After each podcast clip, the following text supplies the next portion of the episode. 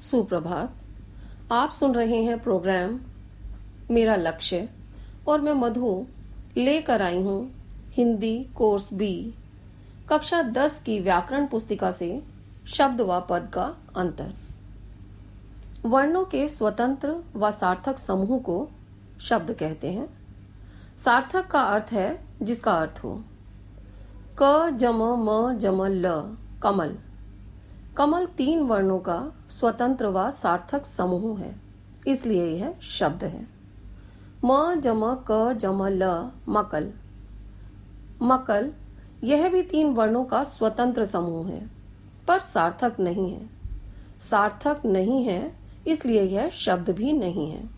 इसलिए हमेशा याद रखें कि वर्णों के स्वतंत्र व सार्थक समूह को ही शब्द कहते हैं।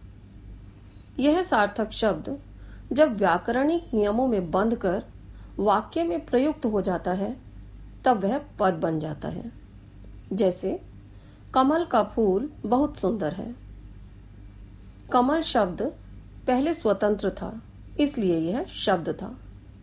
अब यही कमल शब्द व्याकरणिक नियमों में बंध कर वाक्य में प्रयुक्त हो गया है, इसलिए यह पद बन गया है।